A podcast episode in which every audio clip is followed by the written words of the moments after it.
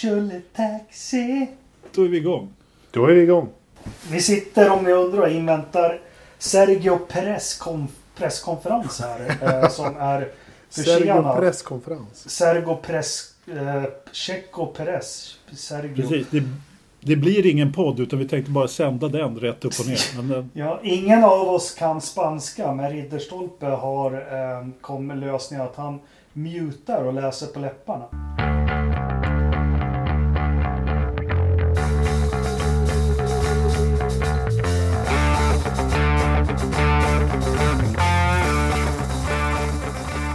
Samma, vi hälsar alla välkomna till Forza-podden avsnitt 122 här idag. Ja, det är det. Ödesmättat nummer tycker jag. Varför det? Ödesmättat? Varför det? Jo, Sandfort 1978 måste det varit, kommer Ronnie Peterson tvåa i sitt 122 lopp. Ja. Eftersom loppet efter på Monza var hans 123. Ja. Ja. Mm.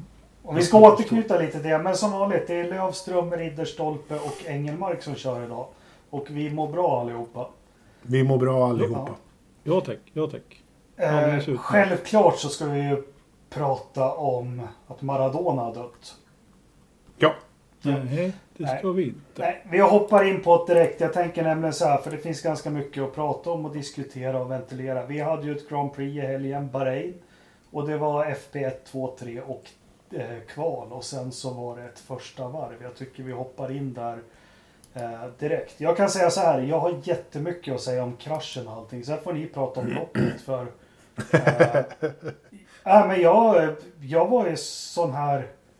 Jag vet inte om man börjar bli gammal och blödig och så, men jag var i chock. Jag vet inte vad som har hänt i loppet. Jag har ingen koll alls. Så det får ni ta iväg.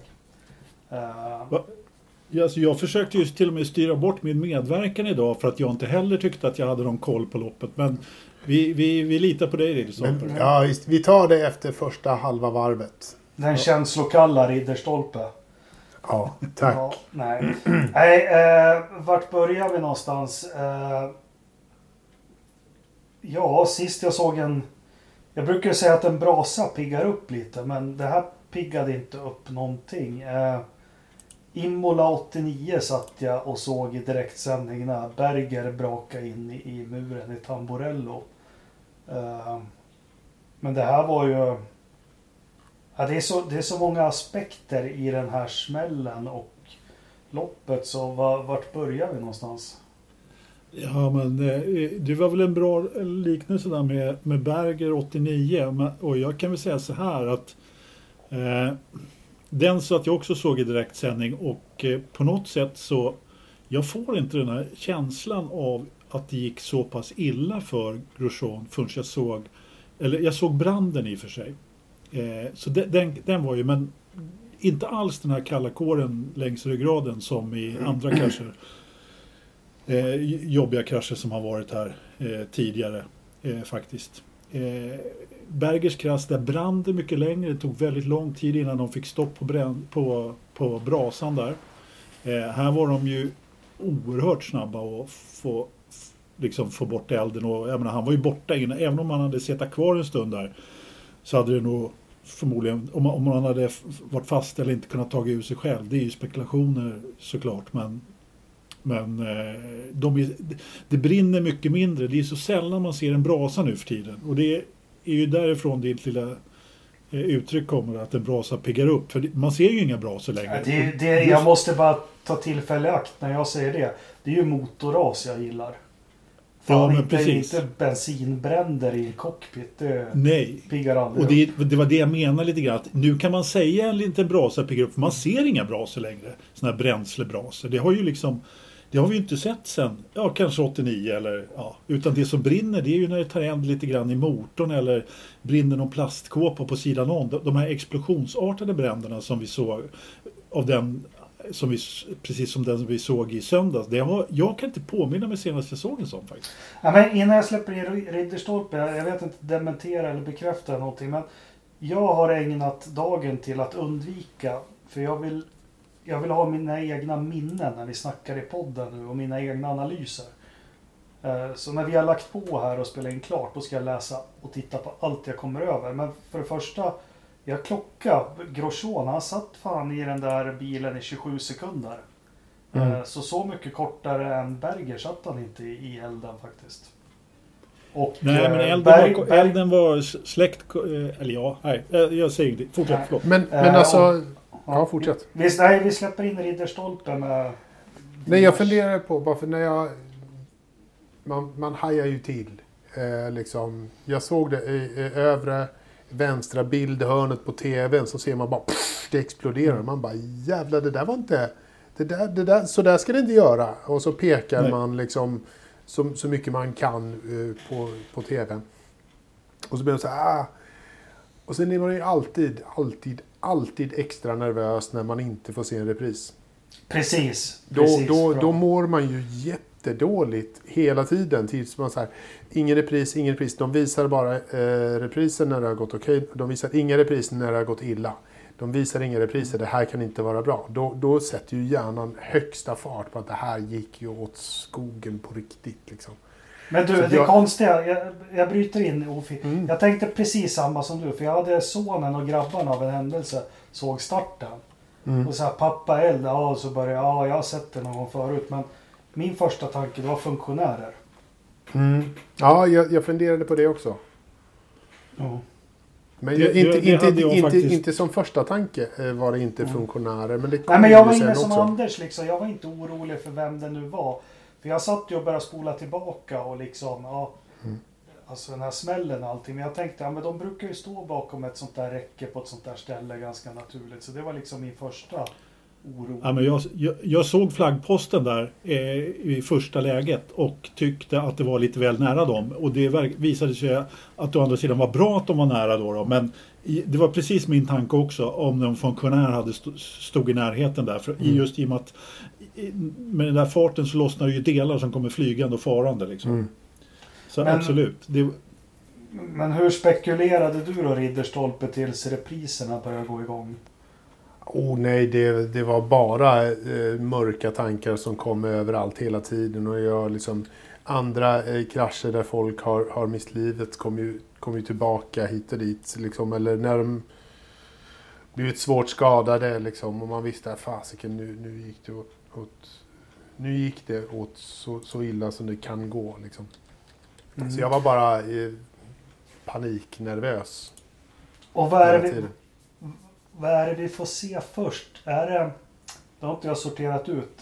Det som har etsat sig fast i mitt minne, det är den här bilden på Grosjean när han sitter i läkarbilen och är väldigt blek om nosen. Det är min första bild av det också. Att det var det första de visade. Sen om det var det vet jag inte. Jo, men jag tror det. För att det är när han sitter i läkarbilen. Det är, så här, det är ganska långt håll. Man ser honom genom bakrutan. Lite så här, sitter i baksätet. Det är den första bilden och då bara... Ja. Fan vad skönt liksom. Och sen kommer ju alla närbilder på allting. Bara och sen kom, alltså, det tog ändå en stund efter den bilden tills att repriserna kom där man började visa exakt vad som hade hänt. Och sen så ledde de ju honom till ambulansen där. Och, alltså, då såg man på honom att han mådde ju inte riktigt bra alltså. Mm. Så att jag tyckte nästan det var värre faktiskt. Okay. Men sen kom ju då bilderna på har inte vi haft den här diskussionen om podd? Något man ser någon till ambulansen som inte mår bra, någon annan. Ja, skitsamma för länge sedan, men ja, fortsätt annars. Förhoppningsvis väldigt länge sedan vi hade det. Ja, nej, men sen börjar ju reprisbilderna veva och då ser man ju vidden av kraschen och liksom anledningen till att den tog eld framför allt, eftersom nu, jag menar, är det någonting som tar eld så är det lite soppa i någon bränsleledning, men det måste ju ha hänt någonting med bränslecellen där. Jag har läst lite efterhand men ingen sån här jätte... Men mina teorier när jag satt och spolade lite först och sen repriserna börjar gå. Alltså det är en olycka som påminner hemskt mycket om Ronnie Petersons dödsolycka på Monza. Ja, det kanske är. Jag är så dålig på den, men ja, men en raksträcka där hamnar du slår i höger bakhjul och så går du 90 eller 45 grader rakt. Jo. Och jag börjar tänka mer och mer på, för de här pojkarna satt med mig och frågade och sånt. Och så började jag söka, ni vet, mitt minne och allting. De här hemska jäkla olyckorna som är, det är oftast på raksträckor. Ja. Det är liksom sen man körde ihjäl sin kurva, men sen började jag så här, jättemånga som har dött på raksträckor. Ja, kanske. Ja. Nej, men det är ju ofta där, alltså om man tittar på, ja men titta på Greg Moore då, som gick in på inneplan också, bara rätt in i muren, liksom på ett sånt ställe där man inte ska krascha egentligen. Mm. Och jag menar, Hubert var ju samma sak där studsade han ju ut på en raksträcka också. Och det är ju klart att det är ju där det är väldigt hög fart, men om man tittar på Grosjean, på bilen där, jag menar just det här att bilen delar sig också, det betyder ju att det har varit extra mycket krafter också, att liksom hela cockpiten, eller vad heter det här, monokocken, cellen som de, ja precis, monokocken är cellen som de sitter i, liksom bryts loss. Det har man ju inte sett. Jag kan inte påminna om att jag sett det sen Kennys bil liksom snurrade där i staketen på Texas Motor Speedway liksom. Det var nästan det när jag fick se hans cockpit, men just det här känslan då när man fick se honom och så där, så bara nu har jag ju i alla fall jag menar, hur pass säkra bilarna ändå är. Och nu när jag tittar på lite bilder efteråt så har man ju också sett att jag menar, Halon är ju inte, den är ju inte deformerad överhuvudtaget. Nej.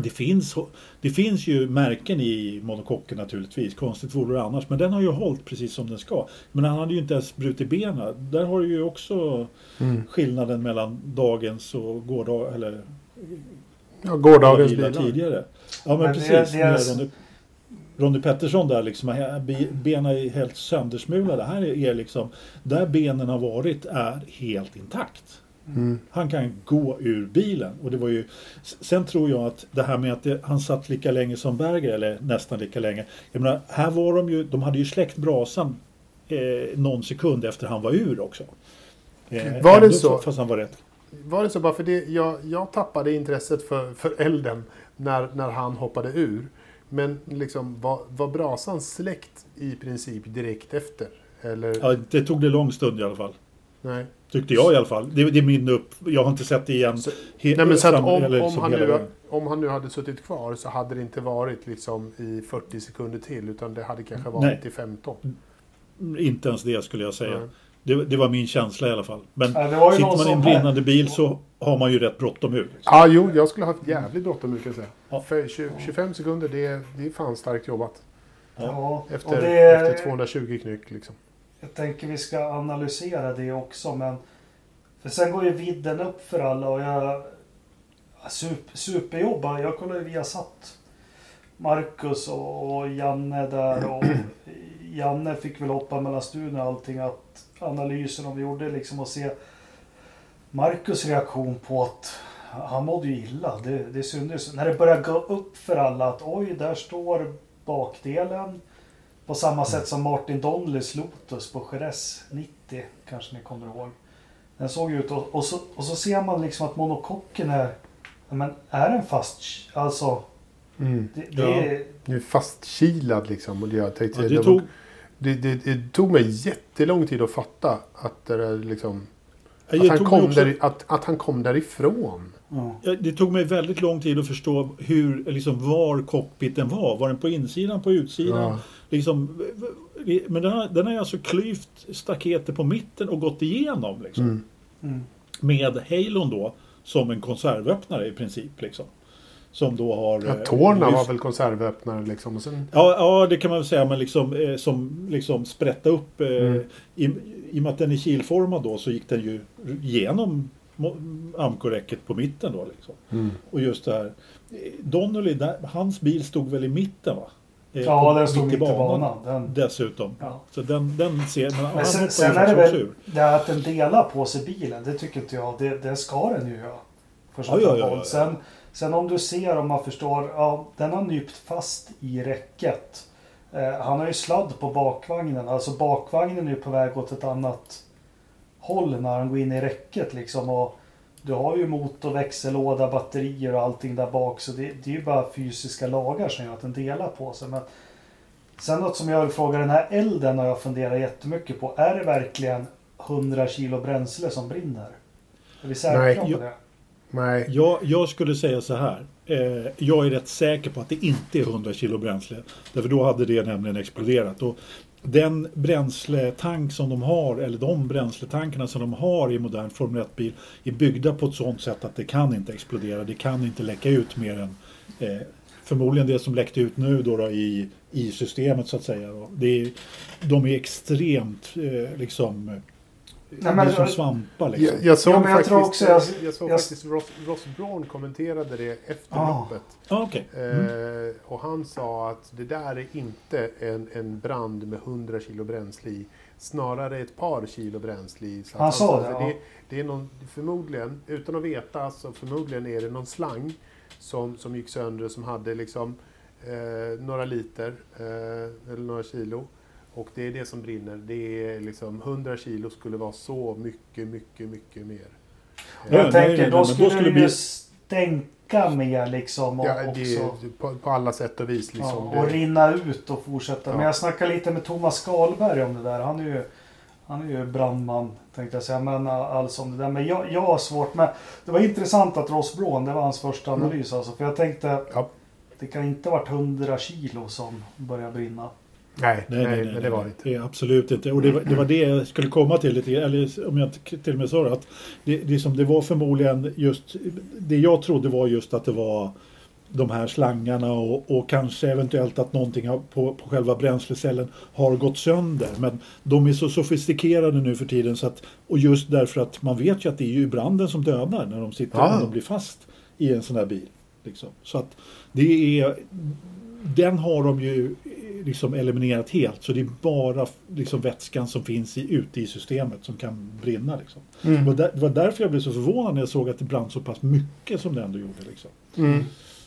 Så det kan vara så att det pumpade ut lite bränsle då precis när det slets av eller någonting, jag vet inte. Ja, men jag tror det, och det är ju inte helt liksom orimligt när den delas i två liksom. Nej, och sen det är mycket det här, vi kan ju prata om halo och inte halo och säker, alltså så, men något som också tänker på en jäkla tur att han inte, eller vi vet ju inte, han har ju inte uttalat sig, det tar ändå 25 sekunder för han att ta sig ut och det är ganska lång tid ändå. Tänk om han skulle bli medvetslös. Ja. Jo men alltså det är liksom det, alltså, att han är vid medvetande är väl liksom ändå det, jag förstår faktiskt inte riktigt hur man kan vara det efter en sån galen smäll liksom, 200 knyck och det tar stopp på en gång liksom, och att interna organ sitter fast överhuvudtaget liksom, i några små blodslangar är ju liksom, alltså det är så mycket som är så otroligt i den där kraschen att han har klarat av. Det blir väl en utredning om det, men det är precis, jag är ju ingen vän att gå in, men man kan prata om allt så här, men Günther Steiner säger väl liksom bara, det är bara rätt att ha den här smällen på, för det är lika det att han hoppar ut och inte har någon sko, det är väl förmodligen, han har väl suttit fast kanske. Ja, och det räcker med sån Lex Ronny liksom, tänk om han skulle suttit fast lite värre. Ja men precis, hajar adrenalinet om man sliter av sig, jag menar en sko liksom. Jag menar, den måste ju förmodligen, han måste ju ha slitit loss benet liksom. På ett eller annat sätt. Det tänkte jag på just när han hade någon sko. Eller så har han helt enkelt liksom knutit upp skosnörena, men det känns ju inte. Det tror jag inte. Jag vet inte. Nej, känns inte så. Nej, du kommer inte ner med... Nej. Det är med händerna så långt. Nej, eller? Nej. Ja, men precis. Ja, det är ju jättemärkligt. Nej, men han har väl det. Jag tror ju monokocken har ju stått ut, men det är väl klart kanske någonting trycks eller kläms in någon bromspedal eller någonting som... Ja, visst. Ja, så, nej, fy fan. Alltså, nej, det var riktigt... Jag blev tagen av det. Man ser ju grabbarna i depån och allting. Alltså, och jag tror det som... Jag har aldrig upp... Alltså, man har ju sett Senna studsgör, men just... Det var allting, en bil som kilas fast liksom alla som har kollat på Rush eller kan sin historia, ja, Sever 73. Mm. Det var ju det där som hände, men han blev ju tyvärr av med huvudet för ett räcket. Vi har eld liksom, och jag tror det är något hos oss människor att elden är ju så farlig. Där står han någonting, det är jättefarligt med eld. Ja, men det är ju det. Det är ju liksom... det. Jag tittade faktiskt på filmen här igen nu under tiden, och han står ju där med släckan och i stort sett sprutar, så tömmer ju släckan på Grosjean när han kliver. Ja, det är chauffören, va? Ja, precis. Ja. Exakt. Van der Merwe eller vad han heter. Ja. Så kör läkarbilen, ja, precis. Och det måste man ju också säga att här visas ju då att Formel 1:s räddningsteam gör ju precis det de ska. Ja. Mm. Och de är ju på plats. Jag har inte tittat och spolat tillbaka och tittat, men det var ju inte många sekunder innan de var på plats. Nej. Men återigen, ni får ursäkta mina referenser. Jag tror det tog 35 minuter innan Ronnie fick träffa en läkare. Och det var ju efter den olyckan man började faktiskt få rutiner. Men just de här får ju gudskelov aldrig praktisera i skarpt läge. Men ja, de är ju där på nolltid, bromsar, chauffören hämtar en brandsläckare till och med. Sinnesnärvaro. Läkaren, alltså han som ska ta hand om liv. Inte att han slänger sig in i elden, men han har ju upp en hjälm till och med. Har ni sett det? Ja. Och liksom han bara går rätt in. Och slåss med lågorna. Och sen så har vi, jag vet inte, någon gjorde sig rolig över den här funktionären som tömde sin brandsläckare. Ja, 40 meter ifrån. Det kanske man skulle gjort själv. Jag vet inte, jag ska inte säga hur jag hade reagerat, för det... Det där är sån panikreaktion, så man gör nog bara saker. Ja. Alltså, jag ska varken säga bu eller bä om det, jag är ingen brandman. Men det var någon som kommenterade det sen, just att det var tydligen kutym att man gjorde så när det var en sån stor brasa. Och att man sen då kommer nästa släckare, så kommer man närmare, och så kommer nästa med ännu närmare. Liksom. Fast han tömde ju för fanns in i ramen nästan. Det var en bit. Ja, men det var en bit bort, helt klart. Det var. Nej, men det jag tänkte på så här. Alltså, Formel 1 är ju uppbyggt på det sättet, precis så som du sa där vid Ronnie Peterson och 78. Då var ju då, Bernie hade ju precis fått kontroll över Formel 1.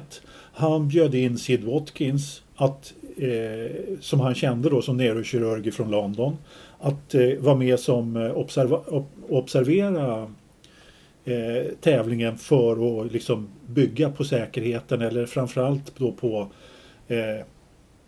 göra traumacenter för Formel 1-förarna på banan, så att säga. Det var ju det han var inbjuden för att göra, eller egentligen bara titta med helikopterperspektiv. Hur gör vi liksom behandlingen av förarna säkrare när det har hänt en olycka? Inte säkerheten i sig, det tittade han väl också lite grann på, men framförallt hur man skulle rädda liv när det väl hade gått fel. Och han var ju på väg fram till Ronnie, men blev stoppad av polis. Så han fick ju inte ens komma fram. Alltså, han var egentligen första läkare på plats, men kom inte fram för att man liksom spärrade av i stort sett. Ja, det var inte så mycket att göra. Men det var det jag tänkte på. Och sen började man ju då köra med läkarbilen efter starten. Och jag menar, ibland så kan man ju se den här läkarbilen. Jag menar, han är ju inte långt ifrån att liksom köra om Latifi i vissa stadier. Ja, men de är inte långsamma, de chaffisarna. Och det är ingen dålig bil. Det är ju inte safety caren, men det går jäkligt fort alltså. Och jag vet att Sid Watkins kommenterade det i sin bok. Och alla de här racerchaufförerna som han åkt med, då var det ju olika chaufförer hela tiden som han åkte med i den här läkarbilen, och han sa det att de var ju liksom, de ville ju alltid visas på styva linan och hålla så liksom kort avstånd som möjligt till sista bil, så att han hade åkt fort några gånger. Va? Ja, jo, nej, men allting funkar ju jättebra och ja, han hoppar ut där, och det är så overkligt. Och sen också nattrace, elbelysning, liksom bakgrund, alltså allt blir superdramatiskt när man kollar på bilderna efteråt och sånt. De blir ju jämfört med... Ja. Men hör och häpna, han hoppar ut i alla fall. Sen så har det ju varit, vad säger ni, Ricardo såg jag igår. Han var otroligt kritisk till FIA. Vad tycker ni om det? Ja, han var kritisk för att de vevade väldigt närgångna reprisbilder. Jag är väldigt delad till det här, måste jag säga. Jag så här, dels så förstår jag honom. För det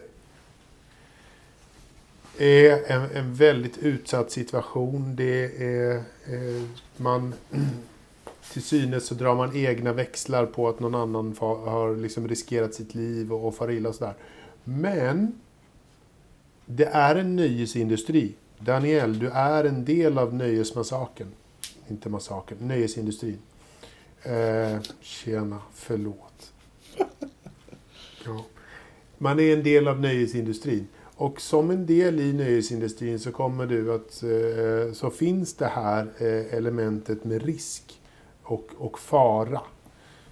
Och vill du inte vara del av nöjesindustrin, för det är också det han klagar på, liksom att det är som om vi vore en Hollywoodproduktion. Ni är nästan en Hollywoodproduktion. På riktigt. Det här är så mycket, det här är för Netflix. För vårat, ja men det är Netflix. Alltså det här är för vårat höga nöjes skull som ni kör de här bilarna. Ja, ni riskerar era liv. Men det gjorde gladiatorerna också liksom. De riskerade sina liv och det har funnits hela tiden. Och det är en nöjesindustri, ingenting annat. Det är Hollywood. Förutom att folk faktiskt dör. Ja. I det här och inte i Hollywood.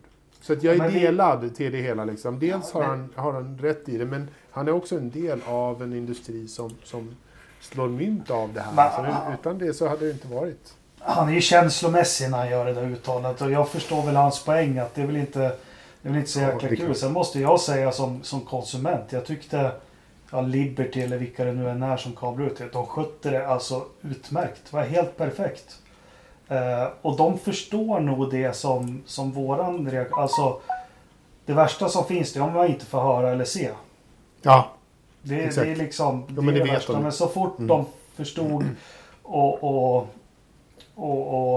ja, men det är många aspekter på det. Men jag tyckte de skötte det jättesnyggt. Och genom att visa så grundligt och allt de gjorde. Så det blir inga spekulationer. Det...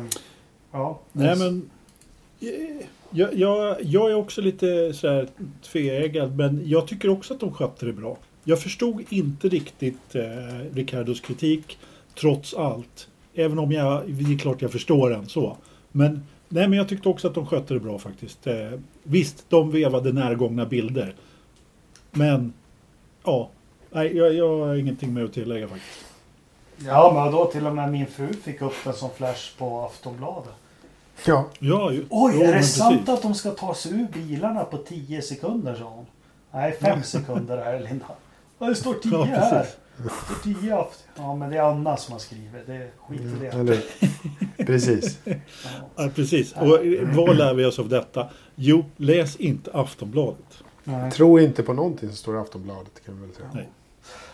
Nej, som sagt, det var en var helt sjuk känsla och obeskrivlig där, just hur den har borrat sig in och den sitter fast, och jag förstår fortfarande inte hur han har kommit ur och på vilket sätt, och jag hoppas verkligen att jag skulle vilja se att det görs några animationer på något vis med teknik. Liksom. Jo, men det kommer ju, FIA kommer ju göra grundliga undersökningar utav den där.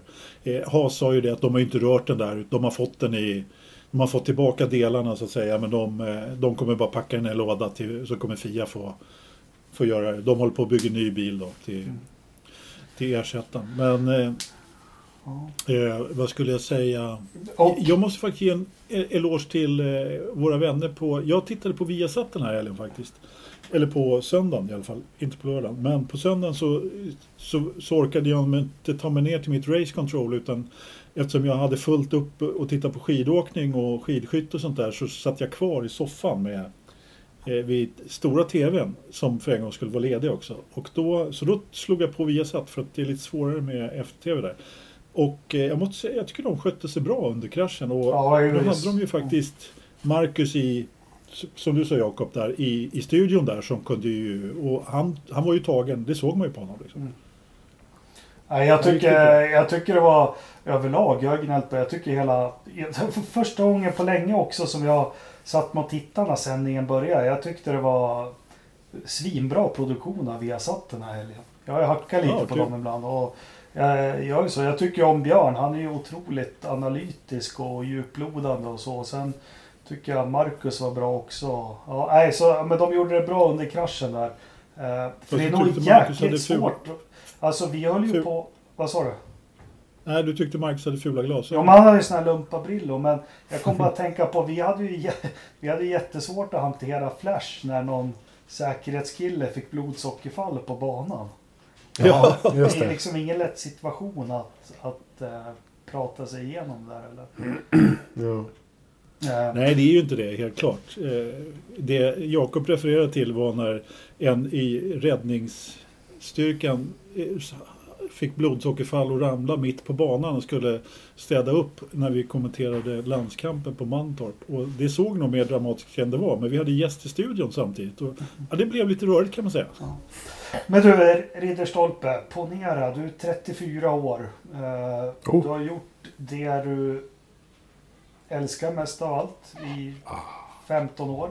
Tjänar en bra slant. En hygglig Lövström-slant har du tjänat på. Ja, fått en slant över. Du har en underbar fru som du älskar. Du har ett hem och du har 3 fina söner.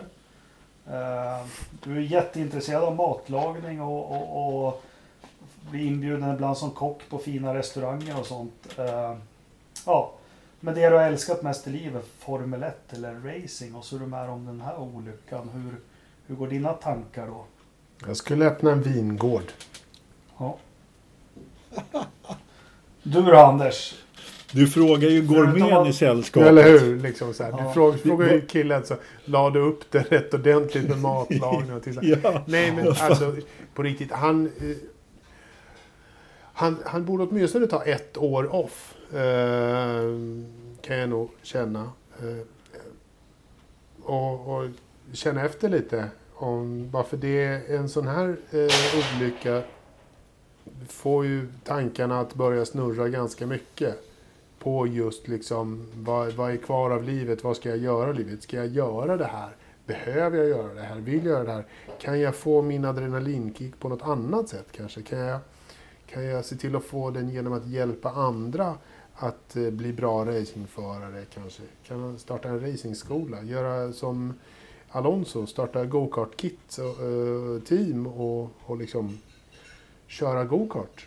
Det kanske räcker. Jag vet inte, det räcker inte för Alonso. Men ändå. Jag tänker med... Ja.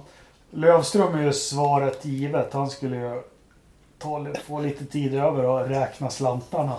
Passa på det. Nej, men skämt åsido, det jag tänker. Jag tror en racerförare, nu bara spekulation. Jag har aldrig varit det. Jag tror han ligger där och förbannar sig att han inte kan köra till helgen. Alltså det är racerföraren Grosjean. Men det jag menar, det är liksom hur motiverar man ett sånt beslut till sina 3 små barn som har sett det här till exempel. Frun kan man säkert hantera, men ja. Nej, men jag tror precis som du Jakob där att han är, en stor del av honom är bara förbannad att han inte kan köra på söndag. Mm. Sen frågan är hur stor del. Och jag menar, vi vet ju att racerförare är ju dumma i huvudet. Ja, mer eller mindre i alla fall. Lite så. De har ju liksom det här tävlingsdjävulen och så saknar de ju någon form av spärr i huvudet. Liksom. Det kan man inte säga annat. För att de liksom utsätter sig för det här och har... nej, men extrema risker egentligen och tycker att det är det mest fantastiska som går att göra. Jag älskar också att köra fort, men vi andra har kanske spärren där någonstans liksom. Och frågan är huruvida Grosjean tycker att det räcker nu. Han visste redan att han skulle sluta i Formel 1. Jag är inte förvånad om han slutar köra bil helt faktiskt. Jag köper en vingård och köper en vingård, precis. Men jag tror så här, om han är tillbaka i Abu Dhabi, då får vi se en fortsatt karriär. Är han inte det, då slutar han. Ja, fast tror inte det också, precis som du säger, racerförare, nu kommer mina gamla referera till gamla. Men jag vet ju det sista Ronnie sa innan hon skulle operera, det var fixa benen så jag kan köra på Watkins-glädd. Han liksom bruter benen på 29 ställen och vill köra 2 veckor efteråt. Och jag kommer ihåg Nelson Piquet, han dammar ju av i Tamborello 87. Är det någon som minns det? Nej. Nej, ja, inte han så. Gjorde en sämre krasch i Tamborello 87 på kvalet. Och ja. Kommer ner där på söndagen och träffar Watkins. Nej, men du kör inte, för han hade ju blivit medvetslös och allting. Jo, jag ska köra, skitförbannad. Men du har inga skor på dig. Just det. Jag märker du inte vilken smäll i huvudet du har fått? Du har ju glömt att ta på dig en sko. Nej, men det är för foten är så jävla svullen. Ja, men då stänger jag av det förloppet från foten då. Och han var ju just det. Jätteförbannad. Men han var ju inte alls i skick att köra.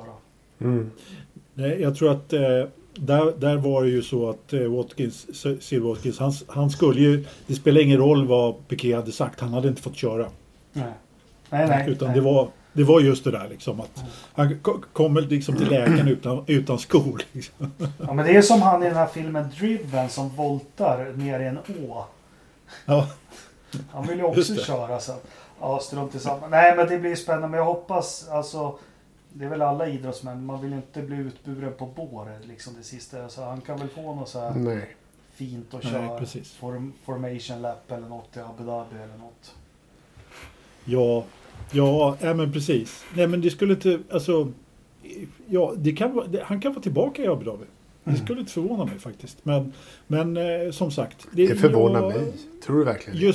Just nu så tror jag att... Jag menar som är brännskadade, händer och allting, så jag tror verkligen han är tillbaka om 2 veckor. Fast det är bara på utsidan av händerna, det. Ja, alltså om han, jag menar, är han det så får vi en fortsatt karriär, det är vad jag tror. Vad fan, Nicke Lauda, jag körde efter 6 veckor, han var ju brännskadad överallt. Ja, jag utesluter det inte i alla fall. Mm. Man kan fan inte jämföra med Nicke Lauda, man kan inte jämföra med Stålmannen liksom, det går inte. Mm. Såg ni, han skickade ut på sin Instagram sen, det var ju härliga bilder också.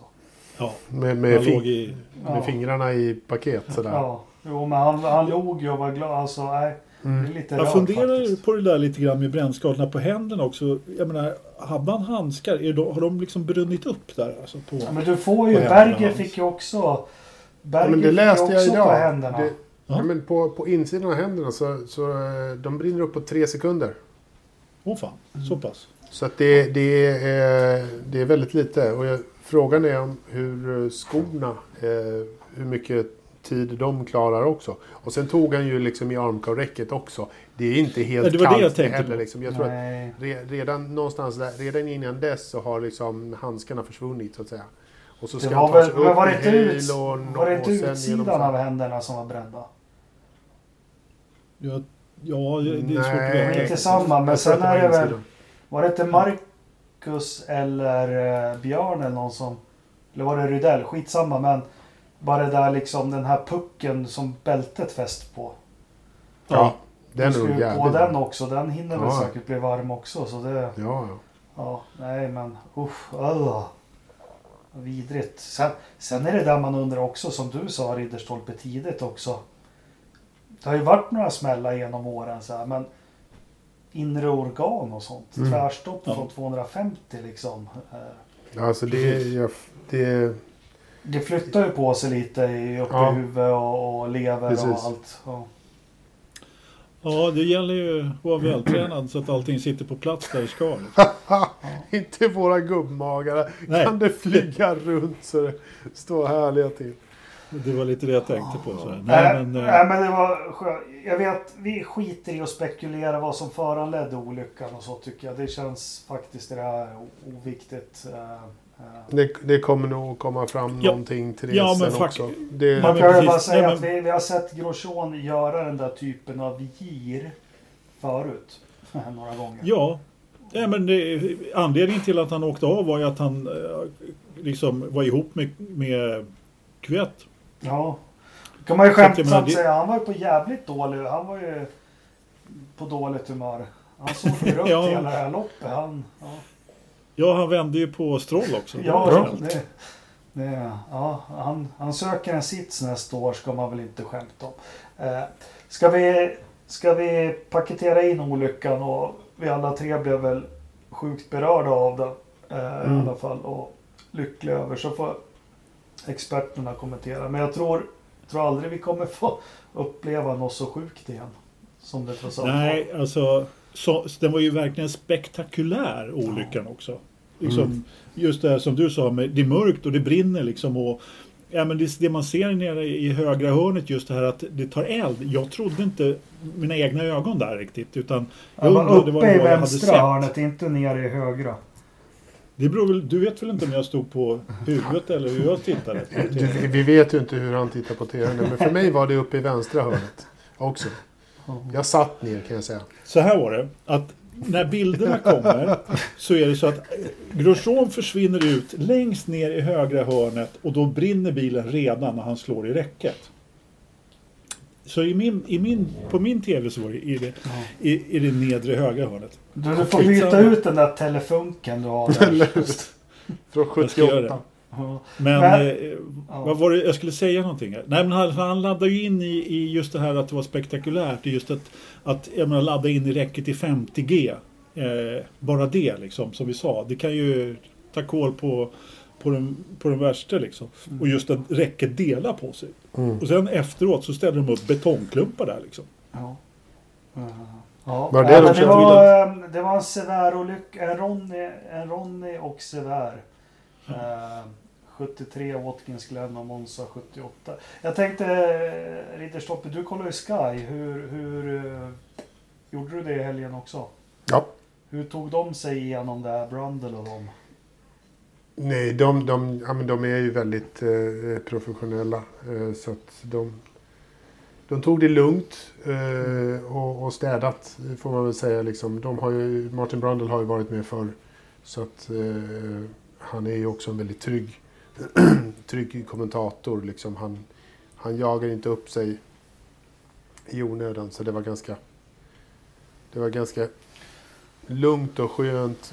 Tills när vi väl fick se bilderna så fick man ju lättnadens upp. Man var ju liksom, de var ju också väldigt spända innan man fick se någon reprisbild. Hade de några analyser då när de fick se bilderna? Eller liksom? Inte då. Liksom. Det kom ju... De var ganska tidiga på att plocka upp att det flög någonting mot hans högra framhjul. Så där var de ju och funderade på, kan den vara, så fick man se rattens... att det är ungefär då som han börjar gira kraftigt åt höger.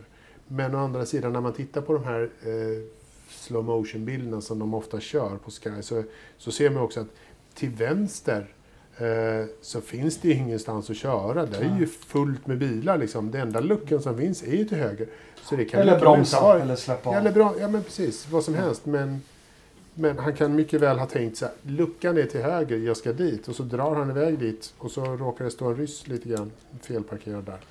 Men du, ska vi inte slå en signal eller skicka ett mejl till Sky att Anders vill gärna analysera olyckan med den här Skypaden de har. Ja, precis. Då kommer han stå och veva där nere i högra hörnet. Precis. Här ska ni få se vad som händer. Nej, this is the Swedish version of the olycka. Of the accident. Ja. Du, vet du, Jakob, när vi hade intervjuer på engelska på Mantorp så lämnade jag med tacksam hand över till Ridderstolpe som pratar hyfsat även i trängda situationer. Det gjorde varken du eller jag, så att ta en lilla lugna nu. Ja, men spanska kan han ju inte, så det spelar ingen roll. Nej, det kan han. Ja, men det här blir ett jättelångt uppehåll och allting. Vi behöver väl kanske inte, nu har vi pratat 45 minuter, men ja, de är ju modiga förarna, men vad fan, det är deras jobb. Alltså, jo, lite så är det. Gubben på värmekraftverket här i Västerås och hela arbetslaget slutar inte jobba för det. Kolen måste in i ugnarna liksom. Ja. Så är det. Ja, det är klart att det är deras jobb. Jag vet inte vad man ska tycka om. Det är klart att man försöker göra det så säkert som möjligt. Men det är klart att det är farligt med bilar som kör i 300 km ändå. Liksom. Men jag fick den här särskilt Kvyat som var på så jävla dåligt humör. När han skulle börja flippa på Stroll där, då fick jag lite så här, vad fan är det en sån här helg nu igen 26 år efteråt? Jag fick bara den känslan, men sen gick det väl ganska städat till. Så Alltså, jag har inte uppfattat vad som hänt i loppet, så nu får ni berätta för mig. Det var inte så jävla mycket att berätta, ärligt talat. Det var en jävlans massa depåstopp. Det var depåstopp hela tiden. Ja. Men vi kan ju börja faktiskt redan på fredag när Albon gör skrot av sin Red Bull. Det var ju faktiskt första som hände. Och jag menar, den såg inte vacker ut, den bilen här. Det var en rejäl krasch, alltså, han gjorde med den.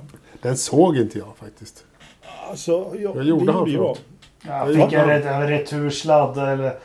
Han var ute i sista kurva och så när han ska parera returen då biter det och så rakt in. Ja, men precis, han var ute för långt egentligen i sista kurvan där liksom. Och, så det var ju liksom inledningen på något sätt på helgen. Det var en Barrichello då. Fast nu för tiden så klarar man sig lite bättre. Nej, men det som egentligen var notabelt på loppet överhuvudtaget var precis det du sa, Ridderstolpe, att de gjorde det påstopp hela tiden. Och jag förstod inte. För att och de pratade inte så mycket om det heller. Och det var, på kvalet så satt jag och undrade varför alla jäkla körde på medium istället för... Varför tog de inte... Liksom, Ferrari blev utslagna i Q2 liksom. Varför gjorde de åtminstone inte ett försök på soft liksom? Nej, de körde medium. Mm. Så att det var ju alltså däcksmässigt var det ju den konstigaste helgen. Men pratade de inte asfalt överhuvudtaget på Viasat? För det pratades en del på Sky. Att liksom asfalten käkade gummi ordentligt. Ja, inte på det sättet gjorde de inte. Men det upptäckte vi ju efter ett tag. Fast det är väl så gammalt på att Bahrain är tuff på däcken. Ja, men det var inte ovanligt mycket i år. Alltså. Ja, jag vet inte. För mig var ju depåstopp typ hela tiden. Men de räckte ju ingenstans heller. Liksom, man tänkte, ja men nu slänger han in. Ja men nu kör han ju hela vägen till mål. Nu är det klart efter. Då har han kört 26 varv. Fan eller liksom. Han kom till 45. Då fick han byta. Ja. Alltså det är jättekonstigt. När såg vi senast ett depåstopp med 3 hjul? Liksom. Vänta, va? Bottas, han gick in i sitt sista depåstopp och bytte 3 hjul. Får man det? För att de hade... Får man göra det? Hade han slut på däck? De hade slut på däck. Han hade... Det här var de 3 däcken han fick på. Det var de däcken han körde från start när han fick punka. Så de laggade alltså på de däcken som satt på vid första depåstoppet när han gick över till medium då när han fick punka efter. Ja, men måste de är ju par och par. Är det inte så att du måste byta framparet i par och bakhjul i par? Får du byta udda? Det är svenska dubbdäcksreglerna du tänker på. Att man måste ha dubbdäck på alla axlar. Ja, nu lipar Ridderstolpe åt mig. Ja. Nej, men så är det inte. Det är inte det. Nej men... Alltså, ja, men det var den då. Jag bara, så han gjorde ett heroiskt lopp och kom 8. Vad hände med Bottas då? Nej, men han fick ju punka. 2 eller 3 gånger dessutom. Oj. Jag kommer inte ens ihåg hur många gånger det var. Så att, jag menar, men han hade ju dessutom i omstarten så hade han ju flyt då. När det väl blev omstart då så han låg ju 6 då när rödflaggan kom för Grosjean. Den kom ju dessutom efter, de hade ju inte kommit 100 meter. Nej, så hade de ju rödflaggan lopp så snabba de var. Ja. Och jag menar, då låg han 6, han slank ju bakåt där. Men vid omstarten då, jag uppfattar aldrig riktigt var någonstans de plockade ställningen. Var det vid andra safety car-linjen eller något sånt där? Nej, men det tar de så fort det blir röd flagg så tar de reda på ställningen där vid omstarten, eller vadå? Vad tänkte du på? Men de rullade tillbaka, så du. Det var inte precis, när de rödflaggade så var Bottas 6 och han fick starta 4. Så att det var innan kraschen de tog ställningen. Och jag uppfattade inte exakt vad det var faktiskt. Gjorde inte du det, Jakob? Ja, nej. Ja, de rullade tillbaka den i alla fall, starten. Jag kan inte svära på exakt var det var någonstans. Och där Så, för det var rätt mycket stora liksom, skillnader i... Det var ganska stora ändringar i gridden som blev stora, men det var flera som fick flytta på sig ganska ordentligt i alla fall. Ja, och efter omstarten där så vad var jag på väg någonstans? Ja, men för mig var det ganska tydligt sen när Bottas halkade ner, hade fått sin punka, gick in och bytte och kom ut på typ 16:e plats eller något sånt där. Den där Mercedesen är ju helt katastrofalt jävla skitdålig i trafik. Förutom när han kör först. Och liksom blir vinkad förbi. Den enda som kan köra den i trafik är ju Lewis Hamilton. Han är den enda som... Det är ju som Max Verstappen och Albon. Bottas och Albon fastnar ju någonstans runt 10:e plats. Medan Max och Lewis kommer upp på pallen. Det här är ju liksom skillnaden mellan A och B-lag. Ja, men, och alltså ja, men så är det ju definitivt. Och Bottas beskrev det där också på något sätt. Att det var... alltså när man hamnade då i ett sånt här tåg där alla hade DRS. Och jag menar, precis som så, han kom ju ingenstans. Och då slits ju däcken ännu fortare. Och så är det lite moment 22 där. Liksom. Ja, men det spelar, jag såg ju honom flera varv också framför förare som inte hade DRS. Så han kom ju fan inte ens ikapp en Ferrari. Nej. Alltså... Nej. Det var ju någon som skojade om att de kanske fortfarande inte hade fått bort alla Ferrari-delar från Mercedes. Och det kan ju mycket väl vara så. Nej, för det var... Ja, men det gick ingen annan. Nej, verkligen inte. Verkligen inte. Så att, vilket ju... Ja, jag vet inte om det verkligen är så att bilen är så jättedålig i trafik. Men den är ju det... Det är ju inte jätteofta vi har sett Lewis... var i de situationerna, men när han är det så tar han sig ju fram mycket fortare än vad Bottas gör i alla fall. Ja, men han gör ju det. De frågade ju, alltså, faktiskt det var inte bara jag som, de noterade på Sky också, de hade frågat någon aero-ingenjör liksom, hur mycket energi och tankemöda lägger ni på att få bilen bra när den ligger efter en annan? De bara, noll. Ja, den ska ju bara gå lika fort. Det ska ju gå så fort som möjligt. Ja, det är ju ointressant att ligga bakom dem. Vi ska ju köra förbi liksom. Exakt. Så att det är inte, den är inte byggd för att vara i trafik. Ingen av dem är ju byggda för det. Det är väl kanske så här Williams borde tänka på. Men... ja, men precis. Exakt, de kanske borde tänka lite på det. Nej, men det är ju precis det som är vitsen med nya reglementet då. Att de ska vara lättare att följa då, de bilarna. Precis. Och där har man ju tänkt på det i grunddesignen som är gjord så på det sättet. Mm. Men en grej som vi kanske måste nämna också, det var ju att Norris, nu kommer jag inte ihåg, det här måste varit vid safety-caren då. Mm. När Stroll gjorde en liten flipp där, att han det sprang en funktionär ut på banan framför honom. Han svor rätt ordentligt i sändning faktiskt och tyckte att det var typ den modigaste människan på jorden, och jag förstår om han blev liksom förbannad eller? Ja, man blir förbannad för det där är så huvudlöst. Det där hade ju kunnat sluta hur illa som helst. Ja. Jag menar, de där bilarna går ju ändå rätt fort liksom. Jo. Även i safety-car-läge. Ja, precis. Jag menar, en funkis kanske inte av IndyCar-klass, men ändå. Alltså, ja. Det är nog rätt lätt att få anklarna kapade och anklarna där liksom. Jo, men precis. Det såg inte snyggt ut alltså. Nej.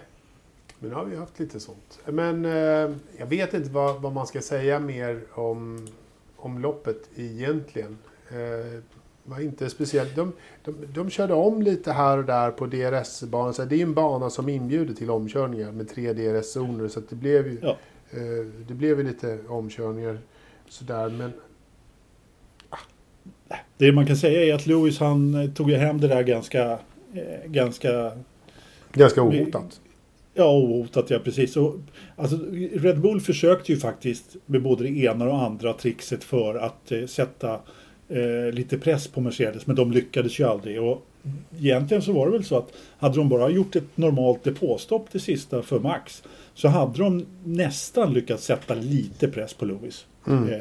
I och med att det var 3 sekunder emellan där då när han kom ut någonting då.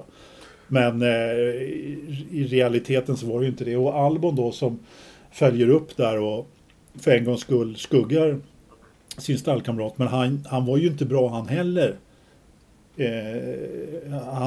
Det var ju liksom den mest uppkörda pallplatsen på länge. Det var Perez som gjorde jobbet där tills hans... nu läste jag någonstans vad det var som gick fel på hans bil, men jag tror inte han hade kommit om honom på slutet, definitivt inte.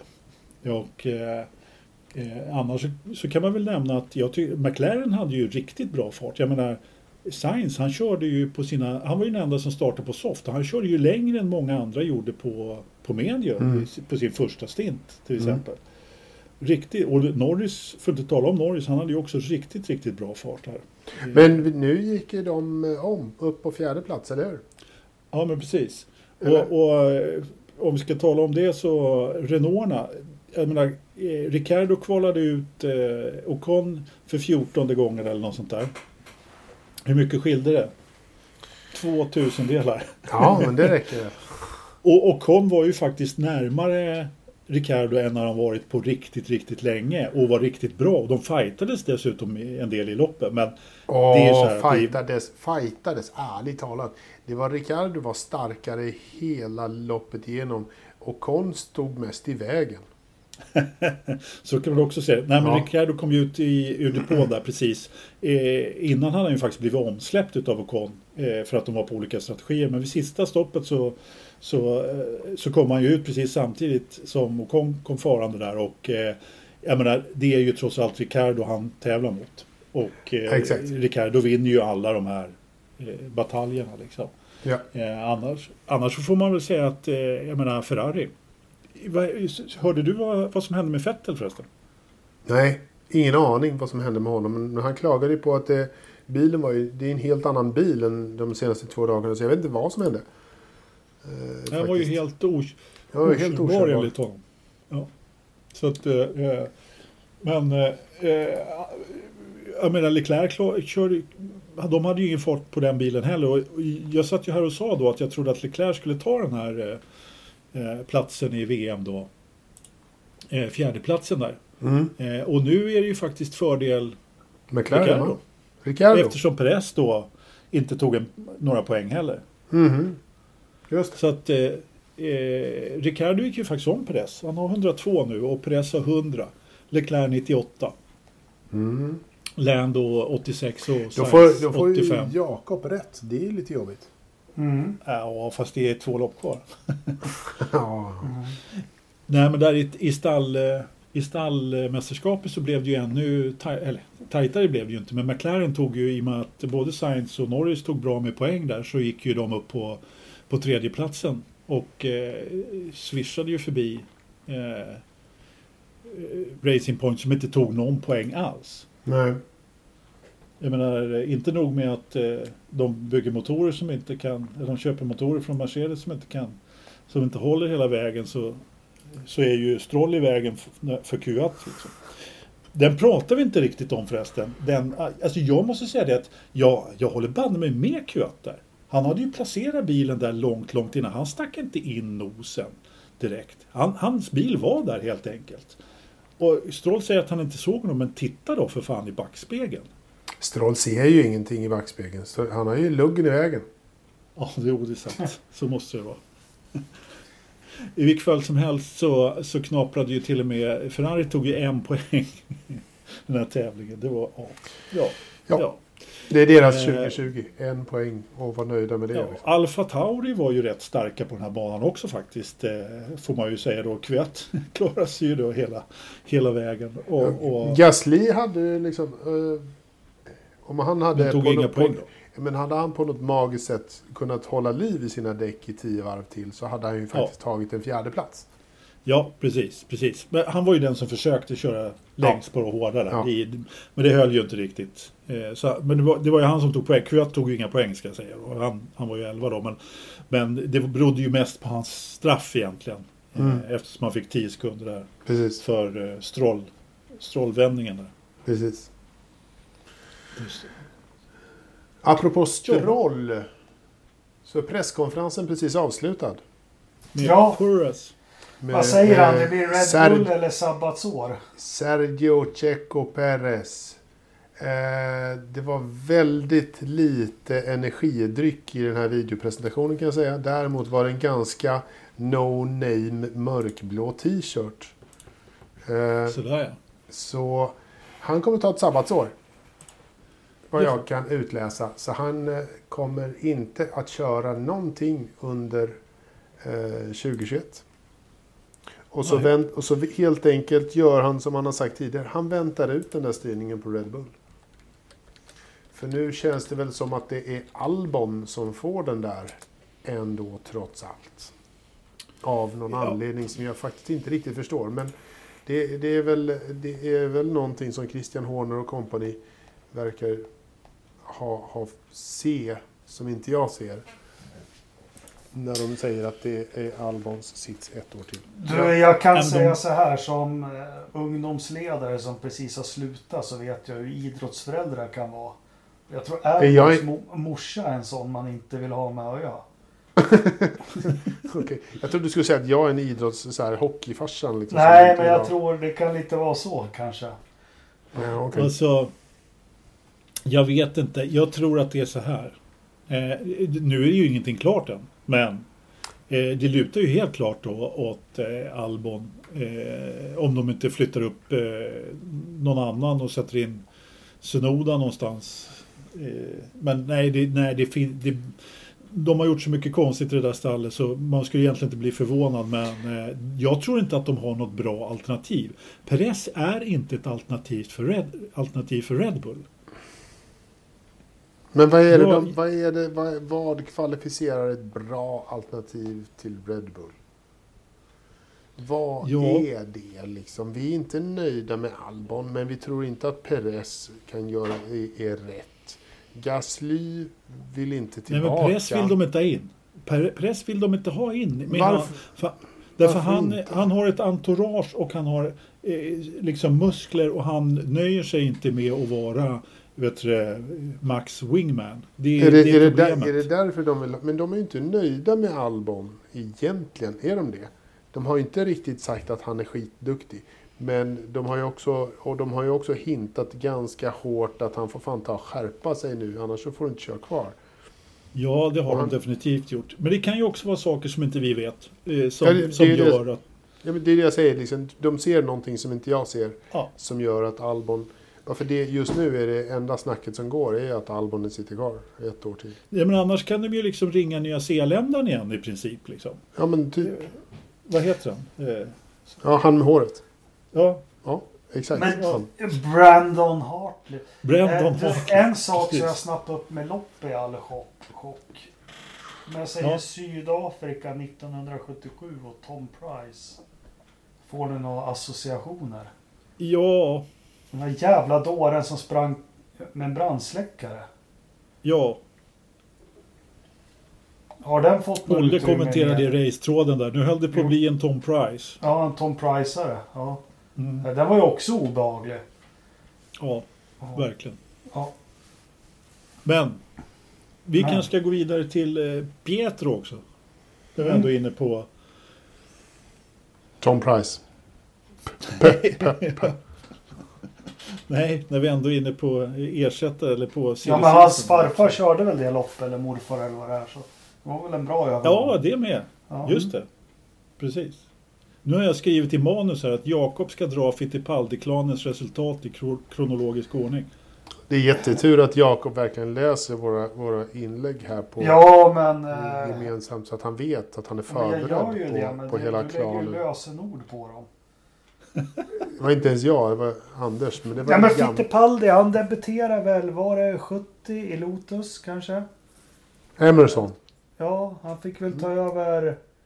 Var inte han som fick ta över när Grosjean gick åt? Jag frågar inte mig, för då var inte jag född heller. Inte jag. Nej, sen kör han ju ihop med Reine i Lotus 71, så har de inget bra år. 72 får de ordning på grejerna och då blir han världsmästare i Lotus.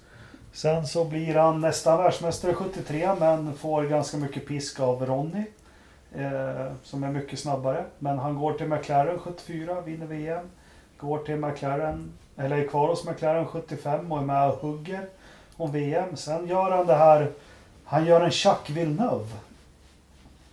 Helt plötsligt, sent på året 75, så bestämmer han sig, nej men ja, jag ska inte köra McLaren 76, jag ska köra med min brorsa Wilson i, vad heter den? Cooper Sugar, ja, där Keke Rosberg sen. Ja, men de testade att dra igång ett stall i Brasilien, tillverka bil och grejer, och det gick ju åt helvete. Så han körde han till 81 kanske, Formel 1, 82, 80, 81, 82, och sen så startade han om sin karriär i USA och vann några titlar i kart och är väl mest känd där borta. Alltså, han gjorde det, han drack ju inte mjölk när han vann Indy 500. Han drack apelsinjuice. Ja, för han hade ju någon orangeri eller något sånt där. Ja. Orangeri. För övrigt verkar vara den mest så här ödmjuka, trevliga, goa gubben som Emerson, alltså. Verkligen. Alltså, han höll på länge i... Han gjorde ju en riktigt jobbig krasch där som han kom tillbaka efter också. Ja, och sen störtade han med flygplan precis efter det också. Det var 96 där någonstans, tror jag det var. Ja, det var ju efter... Precis, flygplanskraschen var väl... Tog inte den slut på hans karriär? Ja, men det var något... För då var det... Då hade ju Gud skickat många sändebud till han, tyckte han. För att... Krascha. Ja, precis. Men precis, alltså, han... hur var han 2 år när han började köra Formel 1? Eller? Alltså, herregud. Han var den yngsta världsmästaren fram till Schumacher, tror jag. Ja, precis. Han var ju var det Alonso som tog yngsta? Han var 24 eller 25 när han vann VM 72. Mm. Nej, men han var ju ung då. Och han var väldigt gammal när han avslutade sin karriär. Så han körde inte upp i 50-årsåldern, men jag tror han var 47 eller någonting där i alla fall. För han vann ju då Indy 594. Det loppet kommer jag ihåg av väldigt speciella skäl. Var det inte 93 han vann när han tog... Var det 93 kanske? När han tog Mansell i omstarten. Kan ha varit. Ja. Jag såg nämligen inte loppet. Mm. Det var nämligen så att TV3 sände det. Ja. Och de körde en långfilm ibland och de körde Indy 500 ibland. Det här har jag och Ternström diskuterat. De körde nämligen långfilmen Juggernaut, för TV3 tyckte att det finns ingen dåre som kan vilja sitta och titta på liksom 3-4 timmar motorsport med någon som kör på en rundbana. Men det finns det faktiskt. Det fanns ju det. Så de varvade helt enkelt den här jävla filmen med loppet. Och på slutet då när filmen var slut, då var ju sändningen också slut. Men det var inte loppet. Men de avslutade sändningen ändå. P.A. Gulle liksom i TV3 som, herregud. Jag vet att jag kollade på text-tv dagen efter på, och det stod inte ens på nyhetsplats utan det stod på liksom på de här oddsen. Ja, just de här speloddsen. Ja. Så fick jag reda på vem som hade vunnit liksom. Vi snackar liksom pre-internet här. 1993. Ja, det var 93. Jag kommer ihåg det. Jo, men han slingshotade ju. Det var ju safety car eller vad det heter där. Mansell hade ju lett hela loppet i stort sett. Men då visade Fittipaldi sin rutin med omstarter. Och bara svepte förbi han. Undrar vad hans första fru, Maria Helena, gör nu för tiden. Det kan man fråga sig. Nej, men han körde ju för Penske i många år där. De körde ju 3-bilstall och konkurrensen fanns ju mycket i stallet där. De var ju väldigt dominerande under de där åren. Riktigt snabba var de. Absolut coolaste Formel 1-utseendet någonsin är Emerson Fittipaldi. Oj, vad jag har försökt så här spara kalsonger och se ut som han. Ja. Och de här riktiga solbrillorna han hade där i början av 70-talet är en riktig legend. Det är kul att få en Fittipaldi tillbaka på... Mm. Ja. Jo, men hur är den ungdomen på ett race då? Kass. Att Emerson kunde köra, men Pietro, vad har han gjort? Ja, han har ju en ganska lång karriär. Alltså det som jag tycker var intressant med att han blev ersättare, det var ju att ingen trodde att han skulle bli det. Jaha. Jag menar, men det är också, det här är ju typiskt 2020 också. Därför att så fort någon, jag menar, vi har ju trots allt haft lite frånfälla av förare i år, som är ganska ovanligt, sådär liksom. Helt plötsligt, ja, och vem står då närmast att ta över? Jo, Hülkenberg. Det har ju bara varit Hülkenberg liksom. Jo. Nu har ju det i och för sig varit i Racing Point då. Men, så därför så börjar alla spekulera i vem som skulle ta över då, i och med att det verkar som att Mick ska köra Haas nästa år då. Nu kör ju han F2 då nästa helg, men ändå så går ju allting igång och ingen tänkte på Pietro. Jag tänkte inte på Pietro Fittipaldi. Det var någon stackare där när jag la ut en tråd med... en omröstning, så var det någon på slutet där som skrev Pietro Fittipaldi. Det är ju självklart, han är ju för fan deras testförare. Han är kontrakterad liksom, så det är ganska enkelt val. Ja, egentligen. Och vi diskuterade lite på våran interna chatt där också om han hade licenspoäng, och jag var ju helt säker på att han inte hade några tillräckligt med licenspoäng, eller inte helt säker, men så här rent spontant kan ju killen inte ha drag. Vad fan skulle han ha vunnit då? Jo, men då vann ju han den här, vad heter den då? V8, den som försvann sen 2017 då. Den FIA-serien och den gamla World Series, Formula V8. Just det, precis. Den som hette World Series by Renault förut. Exakt. Den fortsatte sen då. Och sen så laddade han ner efter 2017. Och den serien vann han. Det får man liksom 35 pinnar för. Vilket då behövde han bara komma femma i F3 Asia då här i vintras. För att få skrapa ihop tillräckligt många licenspoäng då. Och hade han inte fått köra nu till helgen. Då hade han inte... För de gäller ju bara 3 år de här poängen då. Mm. Men har du startat ett Formel 1-lopp så då har du ju licensen också 3 år därefter då. Så nu har jag ju superlicens i 3 år då, men jag måste säga det att jag har ju tittat ett och annat ganska många gånger på både F3 och lägre klasser som ni kanske känner till, och jag kan inte påstå att han har etsat sig fast på min näthinna i alla fall. Nej, men ändå, han har kört IndyCar 2018, några race, liksom lite superform. Gick ingen vidare? Nej, inte direkt. 20:e plats liksom, hade väl han runt i IndyCar, det var väl sådär. Han körde lite endurance-väck med Dragon Speed och lite, vadå, DTM precis. Alltså, ja, han körde DTM, och jag menar det är klart att med de chaufförerna där, du kommer inte in och bara tar segrar där på det sättet. Och jag menar, han har hattat runt väldigt mycket. Det kan, det kan vara så att han behöver en hel serie liksom. Jag menar, du vinner ju inte World Series V8 bara på att vara en medelmåtta. Det gör man inte. Nej. Nu vet jag faktiskt inte vad han hade för motstånd där, men det kanske... Och du verkar ju sitta med Google öppet där, så du kan väl kolla det. Jag skulle aldrig falla mig in. Nej, men vi kan väl säga så här. Hans karriär imponerar ju inte. Den har inte varit spikrak, om vi säger så i alla fall. Nej. Även om han har kört mycket kul. Man kan säga att Alex Palou var en av de killarna som körde World Series 2017 samtidigt som han vann. Alex Palou har ju haft en ganska bra. Roy Nissany kör ju Formel 2 nu, va? Ja, yes, Tatiana Calderon körde också. Ja. Sen känner jag inte igen så mycket mer. Det är inte så mycket mer att komma med. Nej. Alfonso Ceris Jr. Nej, men... Då kanske det inte var så...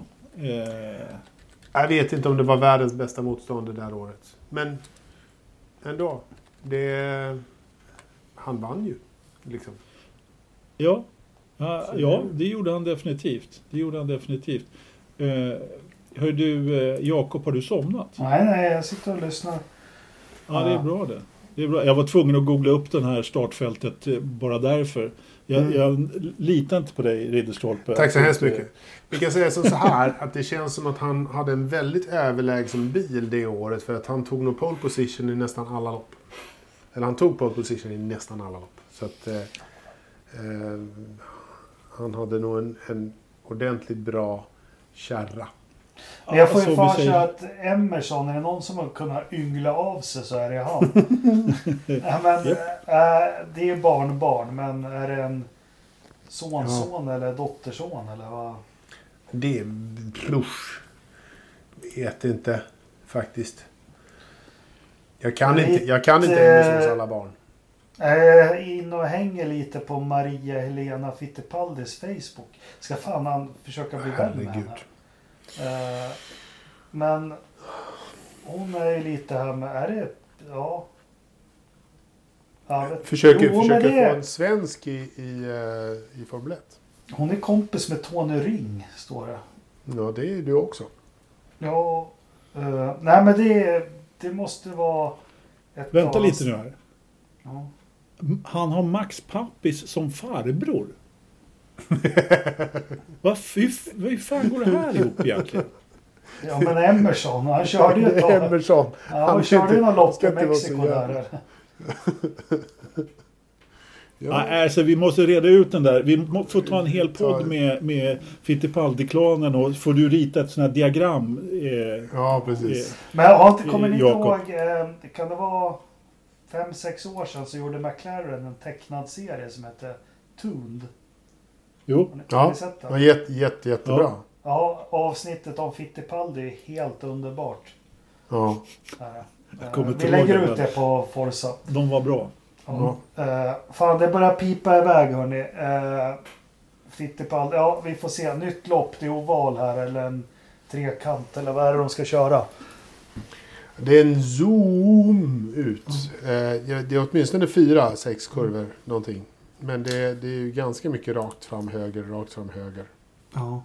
Ja, men det blir...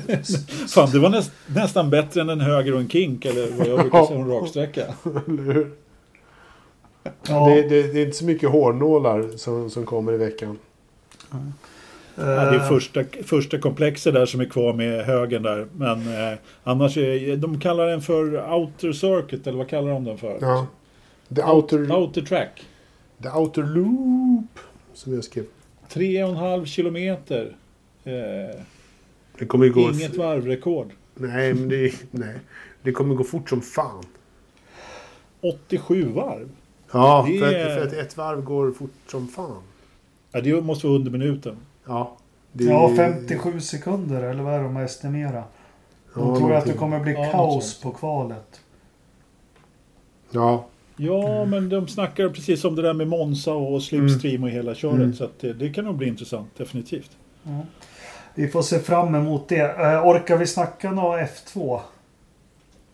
Ja, men vi kan väl bara nämna lite snabbt där att det ska ju avgöras då på Outer Circuit här nästa helg. Ska inte de köra Abu Dhabi? Jaha, det kanske är Abu Dhabi förresten. Ja. Förlåt. Jag har fel som vanligt. Precis som vanligt. Mm. Nej, de ska köra... sista omgången nästa helg. Okej, förlåt. Ja. Mm. På outer circuit ska de faktiskt göra. Det är sista omgången. I vilket fall som helst. Mick hade ju läge att avgöra. Han gjorde inte det. Han såg faktiskt lite skakig ut. Han försökte köra lite på säkerhet. Gjorde en riktigt kanonstart i Future-racet där. Startade från 10:e, körde upp sig. Fem platser eller något sånt där i starten och lyckades väl få till ett resultat i alla fall, så han tog ju 12 pinnar då, men Callum Ilott tog ju ännu fler då, kom 2:a, så att han tappade 7 pinnar eller något sånt där på Ilott, och sen i sprintloppet så gjorde ju Ilott bort sig och grönjäkligt och höll på att krascha bort Mick faktiskt. Men Mick, han såg det där i backspegeln och lyckades.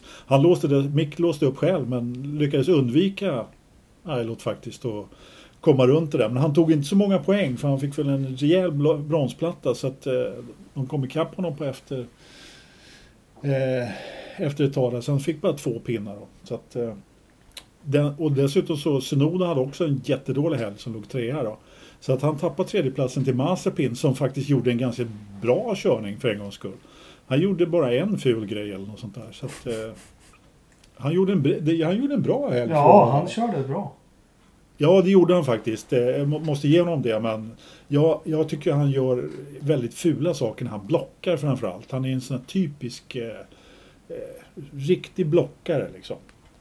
Nu gjorde till och med Mick den där typen av blockningar faktiskt, som såg lite... Ja, jag tyckte han var... Ja, det var ju... Alltså, nästan över gränsen faktiskt. Nej, det var över... Eller, vi gamla gubbar, men...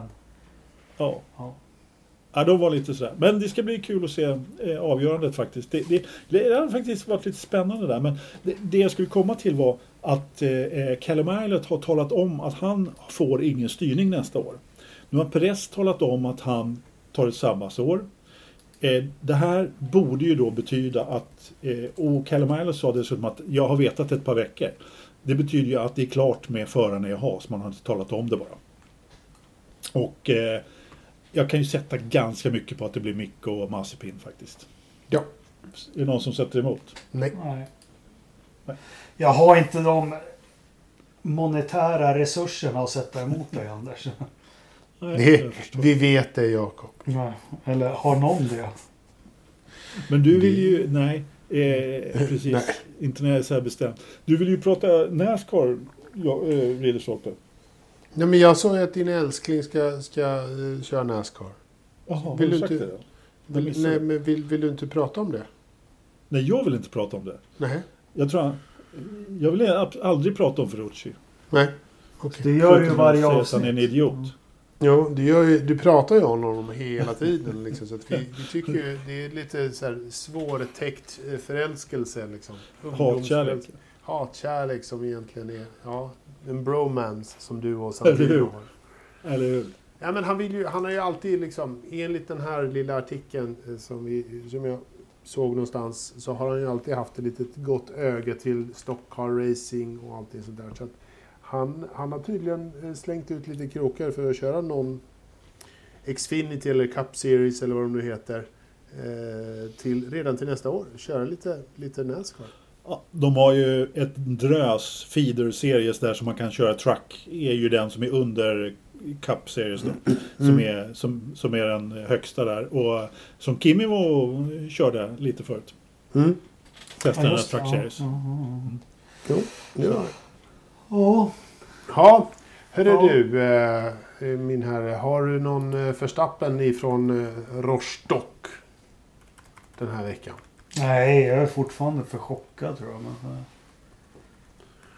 Ja, innan vi började prata så att du ska hålla det här med järnhand liksom. Har du somnat? Jag är jätteivrig nu, för nu ska jag kasta mig över allt som omkring olyckan och alla analyser och allt. Jaha, okej. Okay. Verstappen får väl bli Bottas. Du då, Ridderstolpe? Lance Stroll. Jag har funktionären. Som sprang över. Ja. Fan vad elakt det här mot. Du har ju ingen respekt för folk som jobbar ideellt eller någonting. Ja, jag är ledsen, men jag var tvungen att välja honom den här veckan också. Mm. För han jobbar ideellt. Ja, Stroll, ja. Det är lätt snöfall i kåtorna ute i Storsätern, Grövelsjön. Det var som fan. Ja. Vi har faktiskt lite snö här på marken. Det är det. Är den kvar fortfarande? Mm. Ja, det är minus hela dagen. Anders har braskat. Oj, nu är det en jävla ren och äter vid fågelbordet eller en hjort eller vad det nu är. Är den ensam eller tvåsam? Nej, ensam den här gången, så jag vet inte. Vi är lite tidiga. Hjort. Minus 7,8. 19% fuktigt inne bara, Anders. Vad har hänt? Nu kommer vintern, vet du. Ja. Då blir det så här torrt. Mm-hmm. Kanske ska sälja på en bra luftfuktare då? Ja, känns nästan som det, va? Ja. Vad har han i sovrummet då, tror vi? Ja, det är så konstant. Det är 21,7. Ja, Ridderstolpe. 23,1. 20,6. Och i datorn lite alltså. Ja, i datorn är 18,7. Ja, det är kallt. Ja, det är kallt. Det är kallt som fan. Ja. Vad bra. 123 om en vecka, hörni. 123 om en vecka. 1, 2, 3.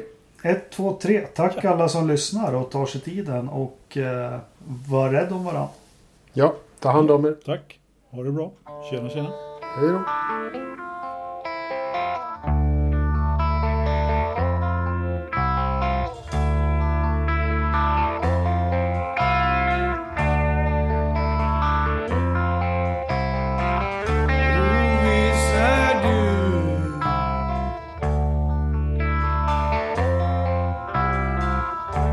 känslan förtvivlar.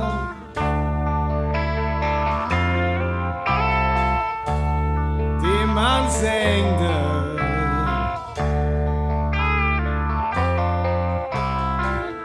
den sista vilan.